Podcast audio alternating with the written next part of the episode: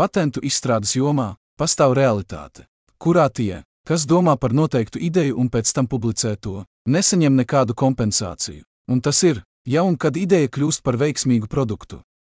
Kā zināms, tie, kas saņem visu kompensāciju un kredītu, ir tie paši cilvēki, kuri nozaga ideju un to izstrādāja. Tā sakot, iepazīstinot ideju kā sākotnējo ideju.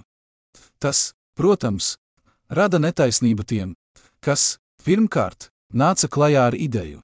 Es aicinu izveidot uzņēmumu, kas izstrādās sistēmu ar nosaukumu Pirmās tiesības - sistēmu, kuras mērķis būs atrast pirmo personu vai pirmā cilvēku grupa, kas domāja par šo ideju, ja un kad tā kļuva par veiksmīgu produktu, un strādāt, lai izsmeltu to cilvēku tiesības, no kuriem šī ideja tika nozagta, lai viņi varētu saņemt pienācīgu atgriešanos par to. Es atzīmēšu, ka 1. Es neesmu profesionāls patentu rediģēšanas jomā. 2. Šī ir tikai sākotnējā ideja, par kuru es domāju. 3. Es esmu persona, kas dzīvo ar ļoti zemiem ienākumiem, invaliditātes pabalstu no Nacionālā apdrošināšanas institūta, un es nespēju ieguldīt naudu šādas programmatūras vai sistēmas izstrādē.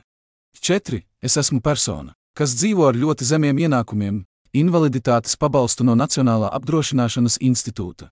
Tāpēc es nespēju ieguldīt līdzekļus šādas sistēmas attīstībā.